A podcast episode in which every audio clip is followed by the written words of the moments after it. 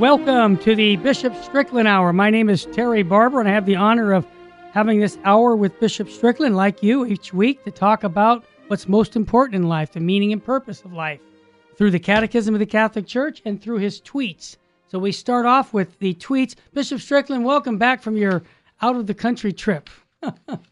Thanks, Terry. God bless you. Okay, Bishop Strickland, you hit it right off. I love this tweet because it seems to me that you nailed something regarding the full gospel, the gospel that deals with love and mercy, but not just mercy, but love too. And you pointed out, it said, an important article from Crisis Magazine, one of my favorite magazines, that emphasizes the healing power of the whole message of love and mercy that is in the gospel of Jesus Christ. And then you put ... and I like this part, my favorite part of the line, cash value, stop preaching half gospels. And I say that because I've seen that in my own life where people are afraid to tell people the truth, and they're sinning, right? It could be contraceptions, it could be on homosexuality, and we don't want to tell people the truth. Tell me what made you tell people about this article that you felt so strong about it by tweeting it. Well, what you've just said, and as I read the article, yeah, I thought it gave a balanced, mm-hmm, it wasn't attacking anyone. It was just laying it out in a logical way, yeah, that what the gospel message is, and the truth, the fullness of truth that we desperately need. Every person needs the full truth that God has revealed to us so that we can make the right decisions with the free will that God has given us. And when we give only half of the message, I mean, like we've talked about, yeah, in that the gospel passage that always comes to mind is the woman caught in adultery. And when Christ says, you know, your sins are forgiven, go and sin no more, that is, it's the full message. Amen. Amen. I have to seek repentance and ask forgiveness for my sins. Yes, God's mercy is there, thankfully. And that's what we really do need to emphasize to.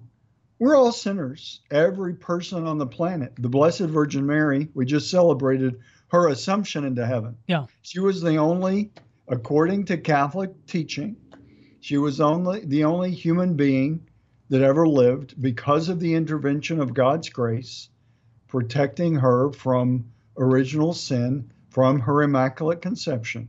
So with the Blessed Virgin Mary in heaven, thankfully, she's appeared and given her message, repeating herself over and over, the same message, turn from sin and live the virtues of the gospel. It's those two parts that are always the fullness of the message. Sin is a reality. Evil is a reality. Jesus Christ, our Lord and Savior, has conquered the power of sin and death. But it's still part of our reality. And the awesome challenge and gift that God has given us is that we have the free will to choose. Yeah. That we can choose to embrace that power that Jesus Christ sacrificed so much to offer us, that sin and death has no power over us if we make that choice. And God's mercy is always there when we slip, and we do as sinners. We failed to live that perfectly. Hopefully we continue to grow in virtue and turn from sin more and more and grow more and more in sanctity. Frankly, Terry, like we've talked about it before, mm-hmm, we're not new kids on the block. Nope. We're not youngsters. Nope.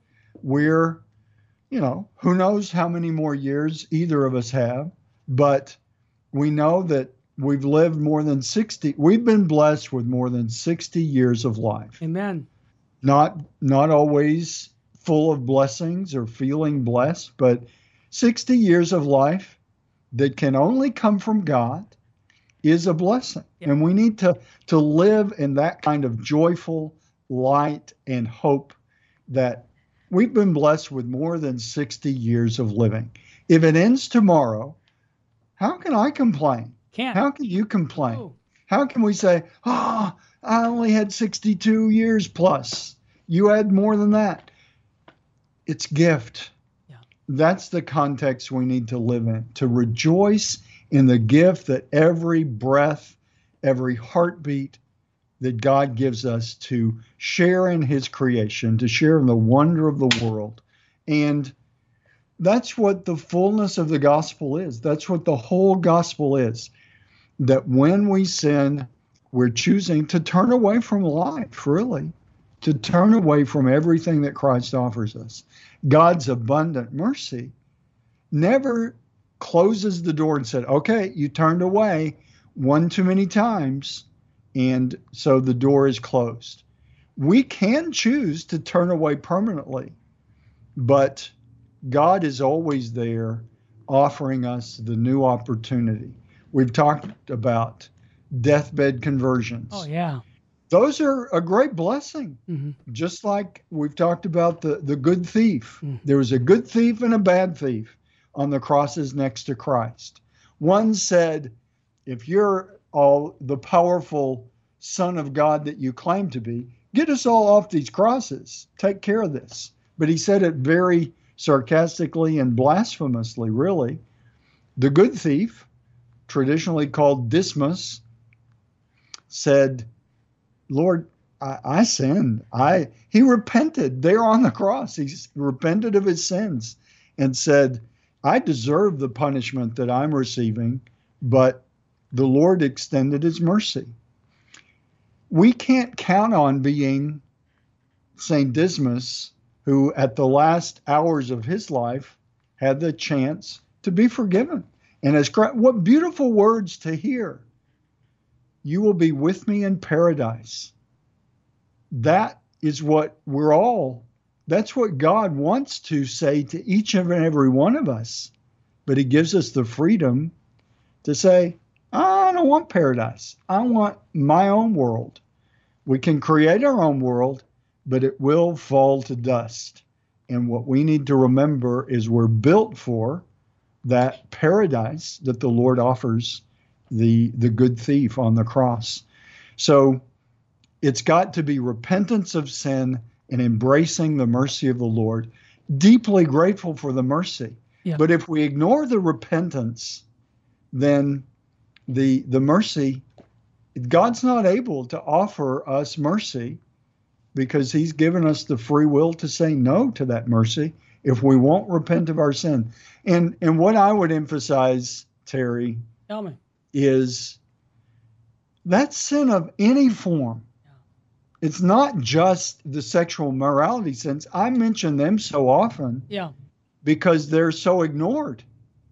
And many people are pushing aggressively to say only half of this message is what we need to hear. God is merciful, so do what you want to do. Do anything. God is merciful. That's not the full message of the gospel. And that applies to any kind of sin, whether it's lust, gluttony, greed, wrath, sloth, envy, or pride, or any other sin. If we ignore the full message of turning from that sin and embracing the mercy, then, we're not accepting the gift that God offers us. Yeah.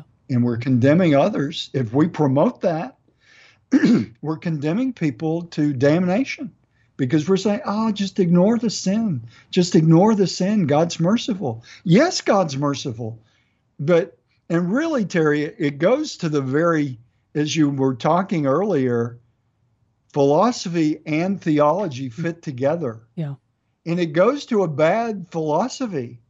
It's not accurate for the way God has made creation and the way God has made us to say we can ignore those things that are distorting creation itself, and God's mercy will just allow us to share in his everlasting life.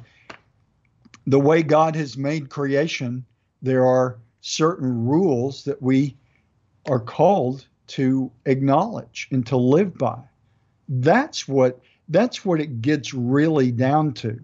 It's not me saying something. It's not someone saying, well, I'll just give half of the gospel. It's about what is reality? What is truth? How are we made?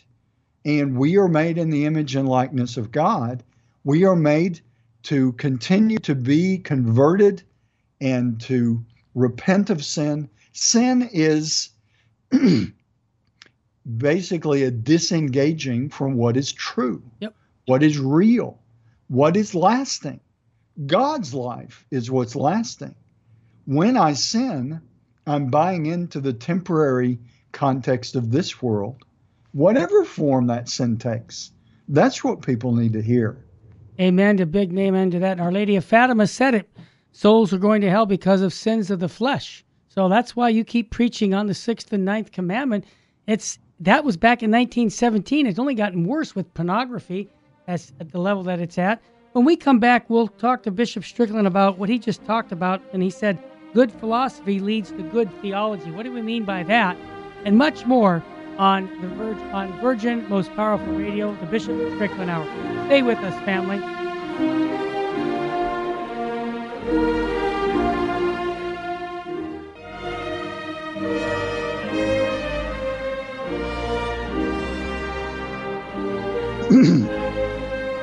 Welcome back to the Bishop Strickland Hour, and I just want to thank you for joining us this hour.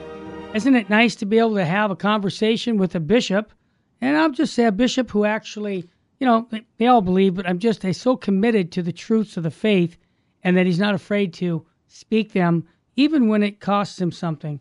So I thank you for that, Bishop Strickland. I'm going to set a stage, and you can disagree with me or agree with me, but I really think St. Thomas Aquinas' teachings for our priests and philosophy are really critical for a good philosophy.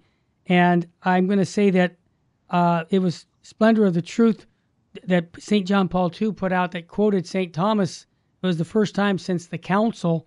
And I believe that, this is my opinion, and you can correct me if I'm wrong, that when we fell away from the teachings of Thomas Aquinas informing our young priests, and maybe you were one of them, I don't know, but St. Thomas has such richness and is so good when it comes to philosophy that many of the priests that were ordained in the last 30 or 40 years, many of them didn't get good philosophy and their theology was affected in a very poor way.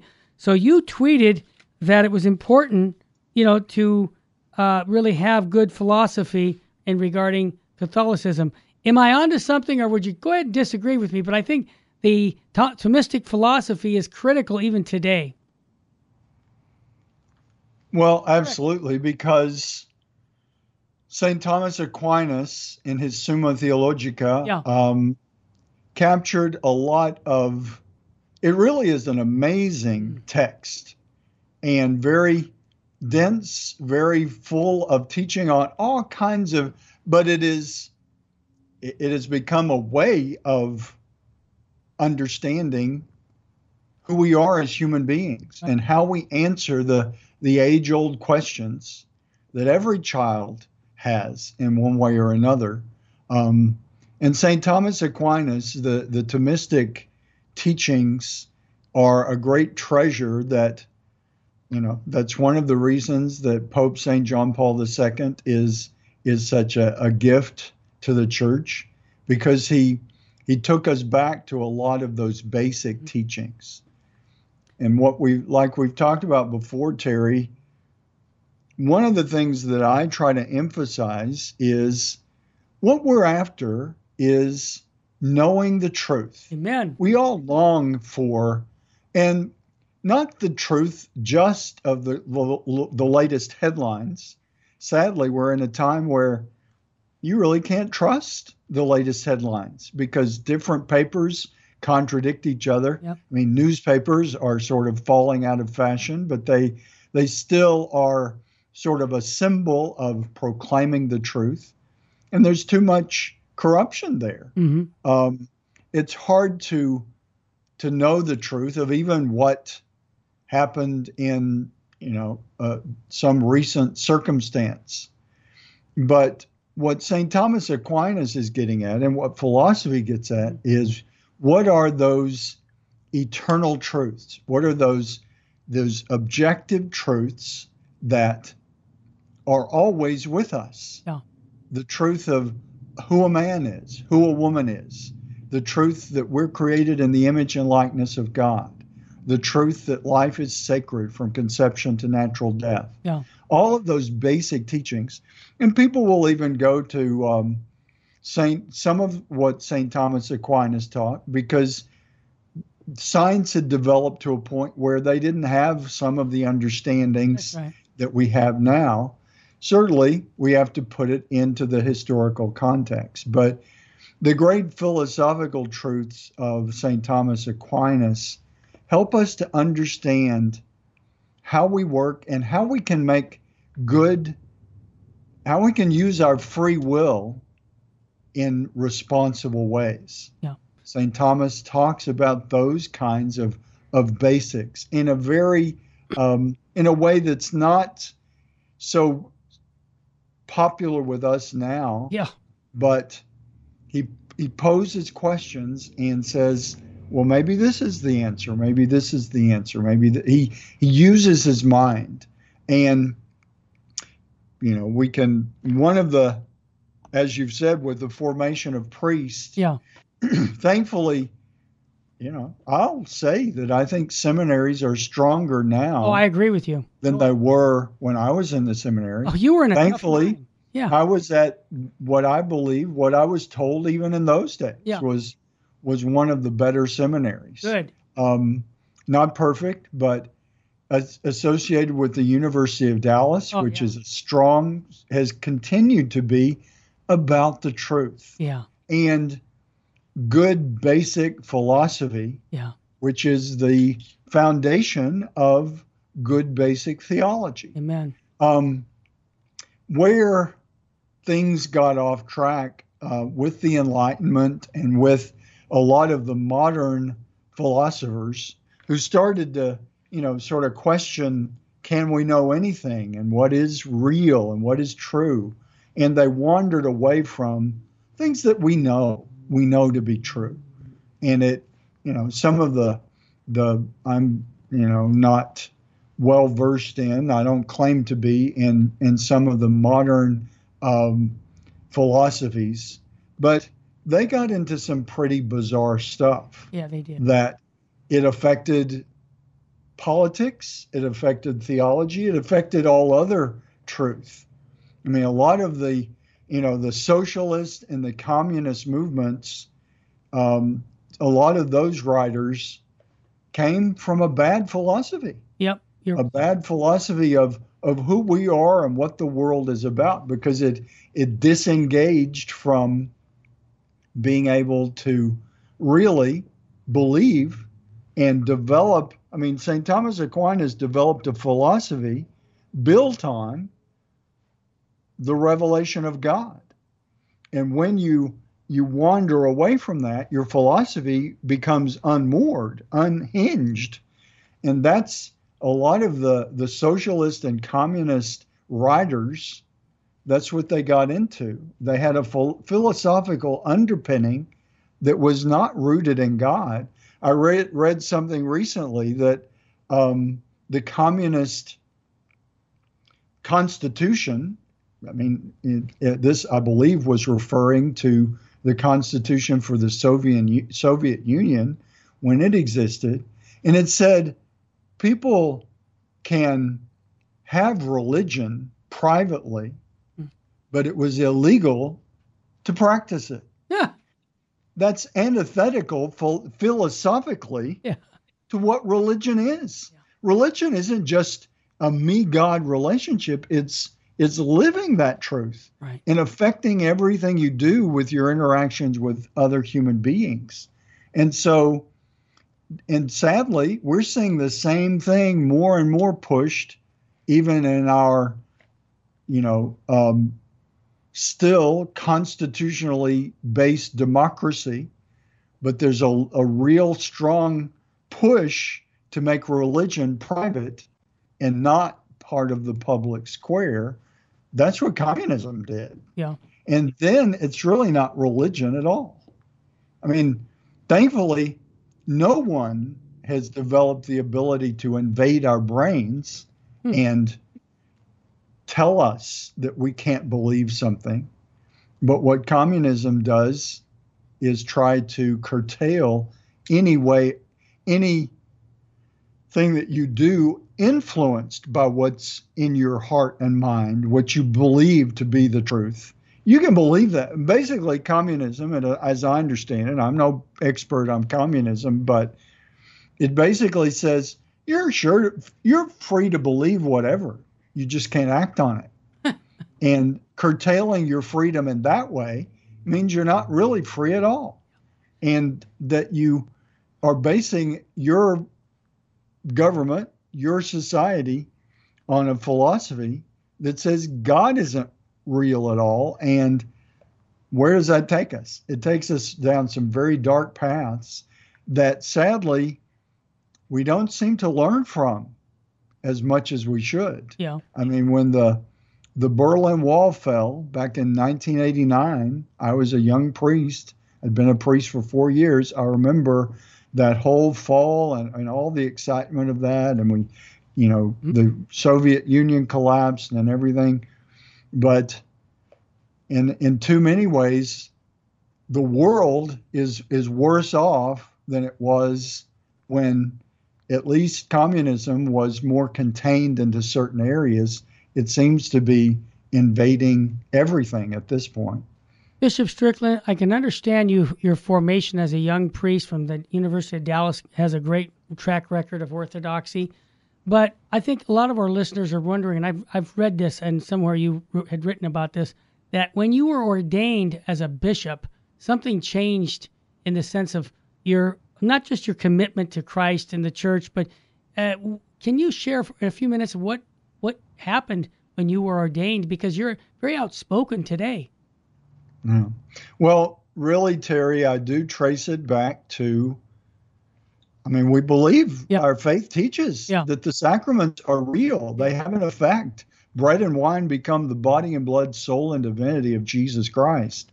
And, you know, as I've said, I would willingly claim a title as a poster child for what the Holy Spirit can do in the sacrament of holy orders.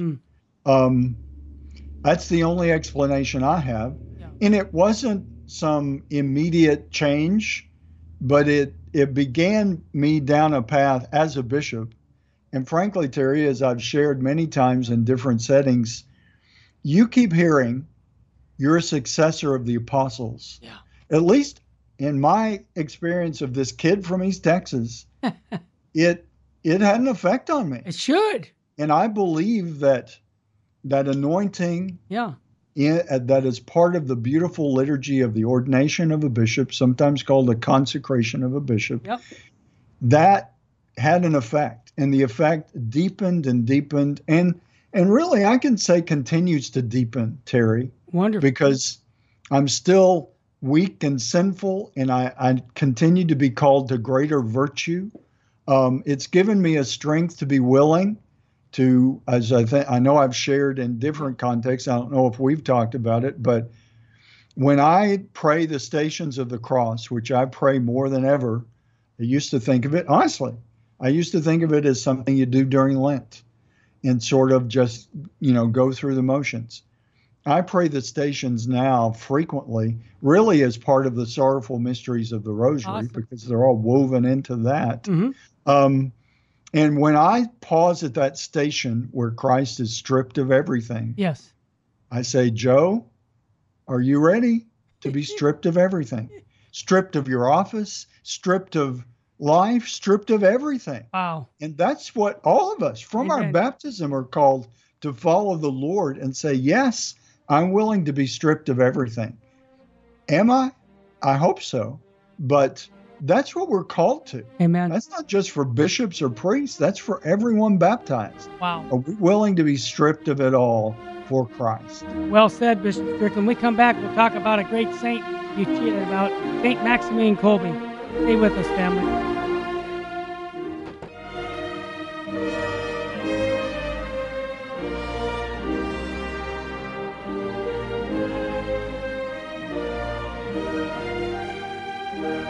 Welcome back to the Bishop Strickland Hour.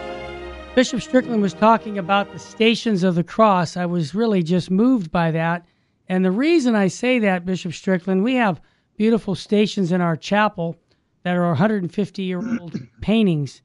And I love, the stations in our chapel. But just recently, I was able to put some outdoor stations in my backyard. So I walk every day in the morning.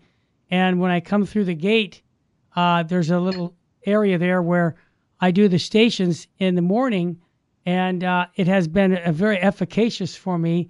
And the content of what you just said about, we're all called to be stripped of, this world to get to heaven, and that we're going to imitate Christ. And it's not just for priests and bishops and sisters, for lay people too, that moved us. So I'm going to give a recommendation that everybody can go on Google and type in Stations of the Cross. Because I'm assuming, in my own generation, Bishop Strickland, many people weren't taught to even do the Stations of the Cross. It was kind of like, maybe we'll do it for 6 weeks in Lent, like you said. But it's a very efficacious spiritual exercise. So I'm going to recommend everybody Google Stations of the Cross. And just like you pray your daily rosary, go through those 14 stations. It's a powerful experience. And I really think what it does for me is it keeps me focused on godly things during the day. So I just want to recommend that. Bishop Strickland, you tweeted also about a great saint, one of my favorite saints. I actually was at his canonization, St. Maximilian Kolbe, October 10th, 1982. You were just a young... No, you were in the seminary when he was ordained. That's right, 85. So 82. And I was about 20 years old, so we were both young pups. But the point of it was, I was moved by his work, and you tweeted about him. So let's get into what you said a little bit about. First of all, tell me, what is it that St. Maximilian Kolbe has touched you in your own, from your own life? Because I think that's, first of all, an important aspect. And then tell us who he is and a little background on him, please. Sure. Well, it's interesting because I find St. Maximilian Kolbe to be a great model and a great saint for our time. That's what the saint... go ahead. For two different reasons, mm-hmm. really. Mm-hmm. I had the chance to be there in Poland. Wow. Where he had his radio station. Oh, my goodness. I don't know if radio stations have a patron saint, but if anyone is, it's St. Maximilian Kolbe. Yeah. Because he was a pioneer in radio there in Europe long before, the whole Nazi takeover and all of that World War II resulted in or was caused by. So St. Maximilian, and that's what really, I guess, struck me, because certainly I'd heard of St. Maximilian Kolbe, his great martyrdom, his willingness to take the place of a husband and father and say, I'll take his place. That's a great heroic act. And certainly that's enough. Yeah. But what I would say, Terry, is St. Maximilian is a great saint for our time in the way he lived and in the way he died. Yeah. He used the brand new technology of his day, radio. Yep. And to evangelize. Right. And I think he's a great reminder that every tool that is given to us has the opportunity to be used for good. I was just thinking recently, flying back, on a huge 777 jet. Wow. And I've always, as long as I can remember, as a kid, I still love gadgets. I love machines. Yeah. I love the intricacies in it. It really is amazing that we can fly around the world. Exactly. And we can do so many things. But what struck me as I was on this plane and praying and trying to sleep a little, but what really struck me is that we live in a world where so many deny God, but we can truly say in a very philosophically logical way that would say, I think St. Thomas Aquinas would say, yeah, that's the way we need to think about it. That what occurred to me is that plane came from God. And people say, oh, this guy's really crazy, and he thinks God makes planes and all that sort of silliness. But philosophically, if we think about it, and what occurred to me really, I mean, you know, as a bishop, hopefully I'm supposed to be a man of faith. Yeah. But here I am on the plane praying and thinking about all of this. It occurred to me that Orville and Wilbur Wright. Yes. Where did the inspiration that comes in 2021, it's manifest as this huge 777 plane, I think it's A380, that's another company. Those are huge two-story planes. It came from the mind, and others worked on airplanes. I mean, Leonardo da Vinci had some ideas about flight. But where did that come from? It came from human minds. Where did they come from? They came from God. Man. So we can really say in sort of a philosophical reasoning, you know, a path of reasoning out, where did that plane come from? It originated from the human mind being inspired to think, we can make a machine that will allow us to fly through the air. Yep. I'm sure that people told Orville and Wilbur that they were crazy. Many of the pioneers of technology are told that'll never work, but obviously it does. Yeah. And you can fly around the world. That's kind of going back to what we were talking about. And I'm not sure how I got off. But you know what? I'm laughing too, Bishop Strickland. I'm getting a chuckle because bottom line, we were talking about St. Maximilian Kolbe. Using technology. Using technology. That's where I was going. The radio. And it was in the 30s. He was broadcasting. He was publishing a magazine that had over 1.2 million subscribers, The Immaculata. The man was phenomenal. Are you ready for this, folks? He had 800 Franciscans living in one monastery.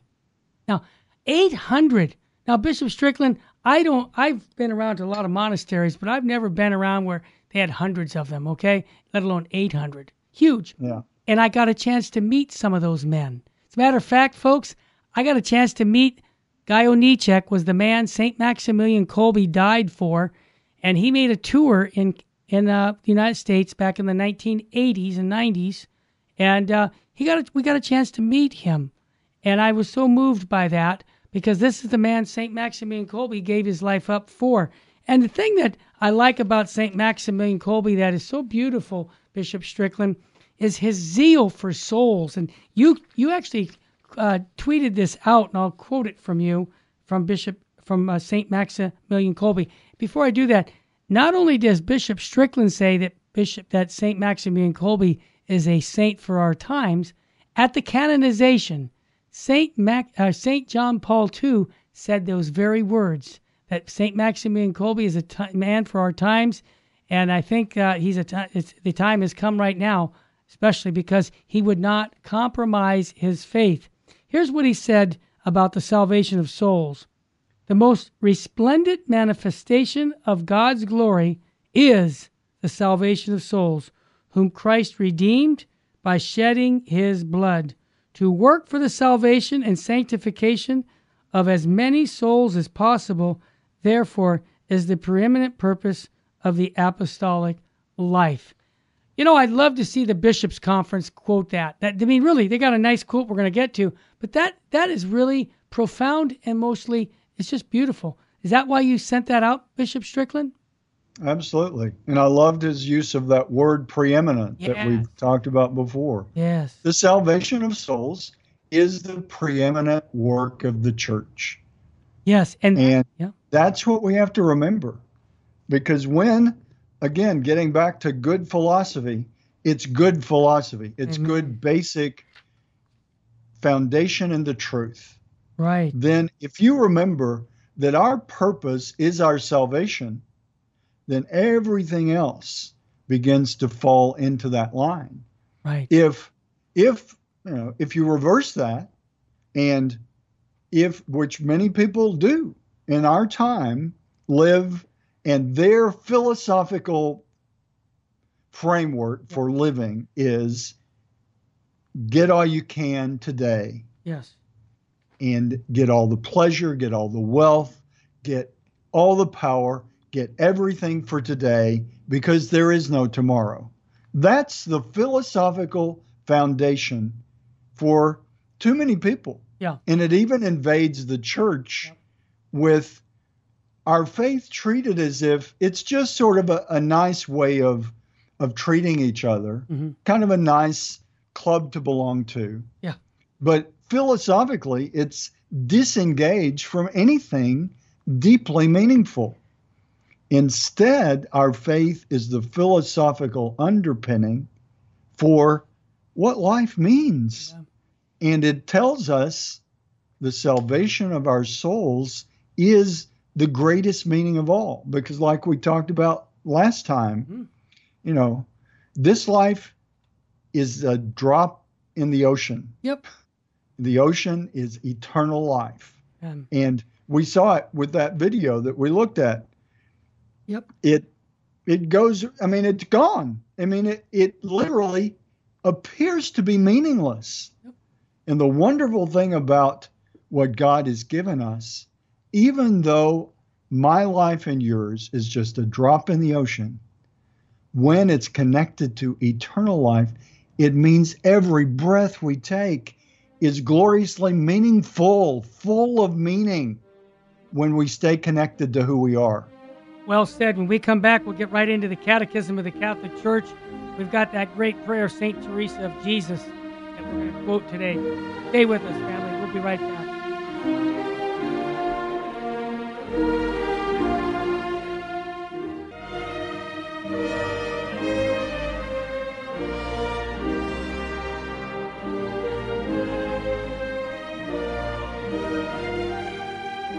Welcome back to the Bishop Strickland Hour.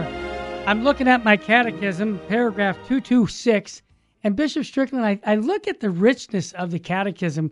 When we talk about these paragraphs, it's like it's taking the best of the saints to talk about this. With this paragraph that I'm going to read, you already talked about it, about self-abandonment. It says, it means, this is paragraph 226, it means making good use of created things. Faith in God, the only one, leads us to use everything that is not God only insofar as it brings us closer to Him. What a great principle. And to detach ourselves from it insofar as it turns us away from Him. It goes on with this little prayer, but what great advice. Yeah, it really is amazing. This paragraph is exactly what we were already talking about. I know. That make good use of created things. Yeah. And to recognize that's the wonder of being created in the image and likeness of God.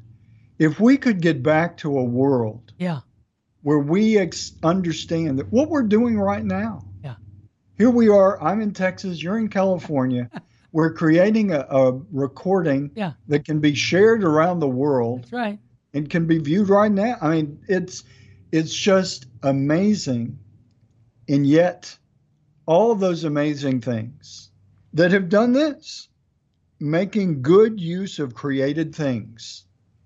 It's what we're doing now is based on using copper for electric wires, on silicone to create screen. I mean, it all comes from things that God has given us in the creative mind that He's given human beings. And the sad, prideful arrogance that has invaded our age of technology that could be a glorious proclamation of the wonder of God. It should be. All of the created world should be a glorious proclamation of God. Mm-hmm. And instead, it's a proclamation of human glory, absent of God. Yeah. And then it's not glory at all. Oh. It's destructive, and it becomes more and more destructive. So this paragraph really... Oh, my God. It really captures what we need to remember. And talking about it doesn't mention St. Maximilian Kolbe, mm-hmm. but that's what he did. Yeah, that's right. And that's what we need to not get caught up in the darkness, which is very powerful. And it affects me. It affects all of us. It's easy to get down. It's easy to lose the joy. It's easy to look at how bad things are and how fractured and how divided, whether it's the church or the government yeah. or families. But let's remember, I mean, this beautiful one single paragraph of the Catechism. It's not even a very long one. Oh, it's short. It really captures the philosophy that we need to be guided by. Yeah. And you know, but if it brings us closer to Him, that's it. It's good. Amen. If it takes us further from Him, it's bad. It's simple. That's how we choose what we do every day with all that God has given us. Yeah. If every person on the planet just suddenly started to do that, yep. the things that would start to change and the things that are distorted that would begin to take shape in beautiful ways, that's what God wants for us. Exactly. And as long as we're the prideful, rebellious children that all of us are as sinners, and we allow that pride and rebellion to really be the philosophical underpinning of our lives rather than the opposite. I mean, this paragraph, I guess it gets both of us fired up because it says so beautifully and so succinctly. Yeah. What it's about. Yeah. If it takes you closer to God, embrace it. Yeah.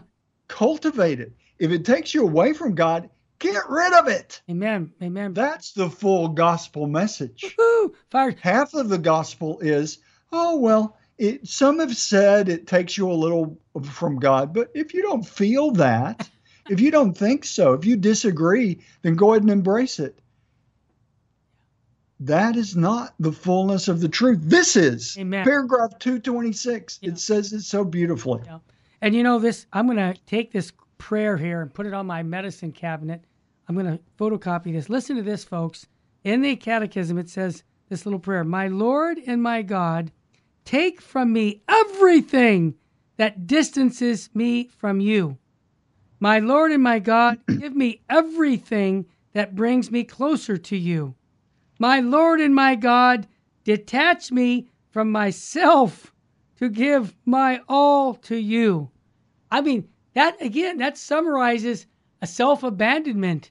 That's the key to living a Christ-centered life, is that is, you know, I keep saying Bishop Strickland, Bishop Sheen talks about the song they sing in hell, "I did it my way," and the song we sing in heaven, it's "I did it his way," self-abandonment. And I think that if people saw that for what it is, I believe, you know, they have that free will, as you were saying earlier in the show, to say yes or to say no to God. But that prayer right there, those three statements about my Lord and my God, really is all about self-abandonment. So I'm going to photocopy that, put it in my prayer book, put it on my medicine cabinet, and pray that, because I believe that's how you get to point A to get to point B. You have to pray it and then live it. That's my take, Bishop Strickland. Absolutely. And what I love about that prayer, I don't think I've ever read it before in the Catechism. I know. What I love about it, besides what it says, yeah. which is beautiful, yeah, it's from St. Nicholas of Flüe. Oh my gosh, that's right. Who is that? To me, that's a beautiful reminder. Yeah. All the saints, some are well-known, some I'd never heard of. I mean, you're smarter than I am, so maybe you knew about St. Nicholas of Flüe. Nope, never heard of it. But that prayer is attributed to him, and it's a reminder that it's about all of us. Yep. This St. Nick, I'll have to look up who is St. Nicholas of Flüe. Where is Flüe? I have no idea. That's the first time I've even heard his name. It's a great image of the richness and the beauty of the church. Oh, yeah. Of the kingdom of God that dwells in the church that he's given us. Wonderful people. And like you said, you're inspired to print this out and put it on your bathroom mirror to remind you of what life is about. That's what we need. Yeah. And it to me, it's really amazing. I keep going back to that discussion we had about philosophy and theology. Right. This is the philosophy of life that takes you to the theology of life, of knowing God. Yep. That's what it's all about. Mm-hmm. And that's where we're so lost, even within the church. Yes. We're too far from this basic truth. We can always go back because God is merciful. But we've got to make the effort. We've got to seek that truth. And, you know, like you said, live this prayer from paragraph 226 of the Catechism. Yeah. Put this prayer into action. Yeah. It will change your life and my life. Amen. And I'd encourage both of us and anyone listening to really give thanks to God for the ways this has already changed your life. Yeah. Because both of us, I mean, not perfectly, because I'm a sinner and I need to do this better. Me too. But what has been good in our lives has come from doing this. That's right. That's what, so that people don't get down on themselves and say, oh, I'm such a sinner. I could never really live what God is offering me. Give thanks for the ways you already have. And offer this prayer as a prayer that you can grow and grow and grow in that goodness and grace of God. Well said. And I think of this next prayer that I have on my medicine cabinet for about 30 years, and that's from St. Teresa of Avila. Oh, I love that one. That's sitting, well, you've tweeted that before, but that's the one I have on my medicine cabinet. So move over, St. Teresa of Child Jesus. We're going to put another one up. But here's what 227 says. I think we have time well, you know what? We have enough time to say this. It means trusting God in every circumstance, even in adversity. A prayer of St. Teresa of Jesus wonderfully expressed this trust. And Bishop Strickland has tweeted this many times. Let nothing trouble you. Let nothing frighten you. Everything passes. God never changes. Patience obtains all. Whoever has God wants for nothing. God alone is enough. What a way to end a show. And I love the Spanish version of that. Nada te turbe. Let nothing disturb you. Yeah, let nothing. Nada te turbe. Ah. Because St. Teresa of Jesus was of Spanish. Yeah, Spain. She was in Spain. Yep. Well, that's a great point there. And again, this is why it's so important to read your catechism. Here, I've been reading the catechism for what? Since it came out in 93, and there's still nuggets there that I'm getting. So I thank Jesus that I had the opportunity to be here with you, Bishop Strickland, and our listeners to really fire me up about my faith, because this is something that the catechism will do, and we have to open up and read it and implement it. So I want to thank you, Bishop Strickland, for doing that. Let me just get another little plug in for your institute, because that also gives a lot of good information on the faith. Can you tell us about your institute, please?